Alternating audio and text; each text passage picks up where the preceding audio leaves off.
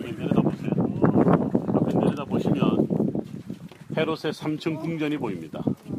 바로 제일 밑에가 어, 헤롯 스타일, 저기 뭐야 어, 헬라 스타일. 지금 바로 밑에는 2층은 원형으로 되어 있는 것은 바로 어, pavilion 형식인데 로마 스타일. 지금 우리가 위에 있는 여기는 헤롯과 로마의 복합 양식 스타일. 저 뒤를 돌아보시면 미니어처를 만들어 놨어.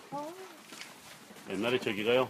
클린턴 대통령, 빌 클린턴 대통령이 처음 재임 시절 때 여기 왔을 때 저 나무 한 그루를 심었어요. 근데 나무 심어 놓으면 저 나무를 어떻게 키워? 그래서 그거를 이제 없애고 저걸 만들어 놓은 거죠. 빌 클린턴 대통령이 네, 이스라엘과 또 유대인들과는 굉장히 아주 밀접한 그런 분인데 어쨌든 그리고 나서 조지 부시 아들 대통령이 또 여기 와서 아까 여러분들 왜 제가 물을 뿌릴 때 왜 통이 뜨거운 스탠 저거죠 스탠 사실은 그건 그렇게 만들면 안 되고 고무통으로 만들어야 돼요. 왜냐하면 너무 뜨거워서. 그래서 지금 우리가 지금 제가 손을 댈 수가 없을 정도로 그렇게 뜨거웠는데 오늘은 좀 덜했는데요.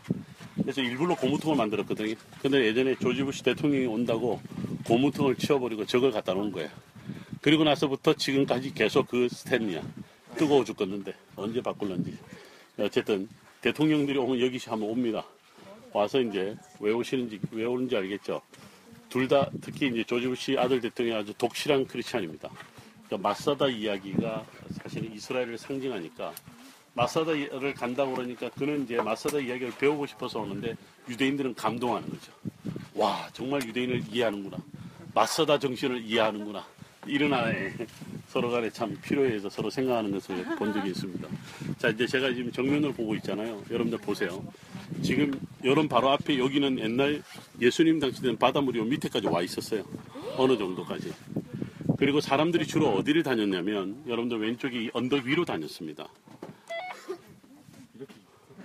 그러니까 여기는 바다 그렇죠. 그래서 이제 지금 제가 이제 여러분들 손으로 가리키죠. 왼쪽이 이제 여기서 제가 가리킨 방이 예루살렘, 베들레헴, 헤브론이에요.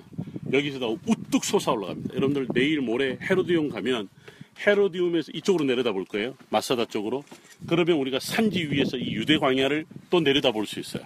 그러면서 이제 지형적인 것을 어느 정도 여러분들이 이해를 하게 되고요. 그 다음에 또 하나는 오른쪽 저 건너편이 모압 땅이에요. 그러면 저는 여기 올 때마다 언뜻 생각나는 이 여인이 있습니다. 이 여인은 사람 남편과 아내가 아들 두 아들을 데리고 원래 베들레헴 출신인데 떠나서 모압으로 가죠. 두 아들이 시집을 시집을 장가를 갑니다. 근데 두 아들이 죽어요. 참 불행한 엄마입니다. 근데 두 며느리를 어떻게 풀어줘야 되냐. 그래 제 시집을 다시 가든지. 근데 누가 루시 어머니 그럴 수 없사옵니다. 같이 따라 나서죠. 그러면서 돌아올 때 어디로 왔을까 저는 궁금한 거예요. 그래서 저는 추정하는 게 뭐냐면 제가 추정하는 건 리산 반도를 거쳐서 건너와서 엔게디를 가잖아요. 저 앞에 엔게디 우리 금방 다녔던 엔게디에서 아까 위로 올라가면 바로 베들레헴으로 연결되는 골짜기로 연결됩니다. 베들레헴 사람들이 옛날에 엔게디 온- 오는 길이 있었어요. 제가 이제 유학할 때 저기를 걸었던 적이 있습니다. 물론 밤에 길을 잃어버려서 헬기가 뜨고 구조된 적이 있습니다. 제가 26살 때는 무슨 짓을 했냐면 오늘 우리 주무셨던 여리고 있죠. 여리고에서 예루살렘을 올라갔는데 원래는 위에서 밑으로 내려오거든요. 그 여름에는. 그래서 거꾸로 올라가다가 제가 뭐 쓰러졌어요. 쓰러졌는데 눈을 떠보니까 병원이었어요. 알고 보니 지나가던 베두인이 저를 네. 네, 살려줘서 병원에서 예, 제가 별짓 미친 짓 다 했던 적이 있다. 그래서 저에게는 유대관계가 네, 생사의 갈림길을 섰던 적이 있는데요. 왜 그러면 궁금하잖아요. 광야에 다녔던 수많은 구약의 인물들, 신약의 인물들, 오늘날의 이스라엘 이야기가 이스라엘 우리 이제는 갈릴리를 완전히 벗어나서 이스라엘 남쪽의 광야 이야기. 근데 유대인들이 이런 이야기를 해요.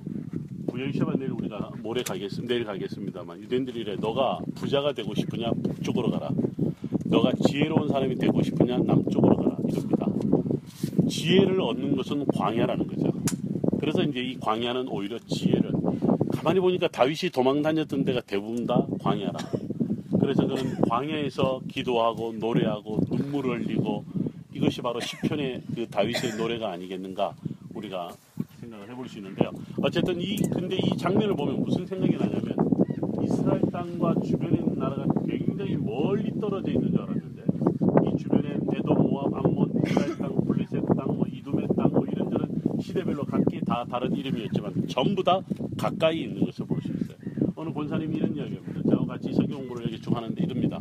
그동안 다 따로따로 떨어져 있었던 성경 이야기가 마치 퍼즐 맞춰지는 것처럼 하나하나 하나 이렇게 붙는 느낌을 갖습니다. 그분은 성경만 저한테 이야기 들었거든요. 여러분들은 저한테 역사 이야기를 들어요. 그러면 역사와 성서의 이야기가 짜 맞춰져 가야 되는데 어떻습니까? 더 혼란에 빠지죠?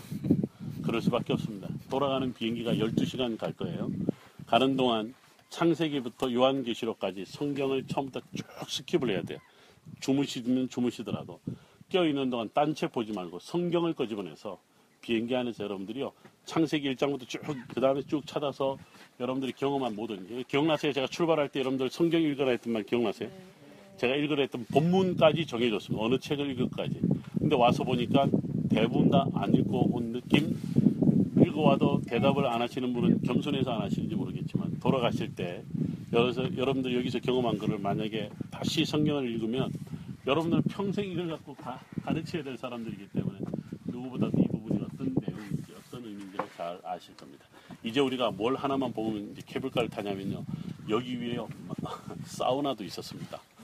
사우나, 물을 끌어당기고 불을 만들어서 여기 해, 이렇게 로마 문화 양식을 하나 보는 거예요. 로마 문화 양식을 보는데 헤롯이 제가 존경 안 하냐 아니 할 수가 없다니까요. 어떻게 여기에다가 그 미친놈이 여기다 사우나를 만들어서 100도가 되는 그 온도를 갖고 만들고 열탕, 온탕, 냉탕도 만들고 별의별 탕을 다 만들었다는 거 아닙니까? 그러니까 네 미친 네.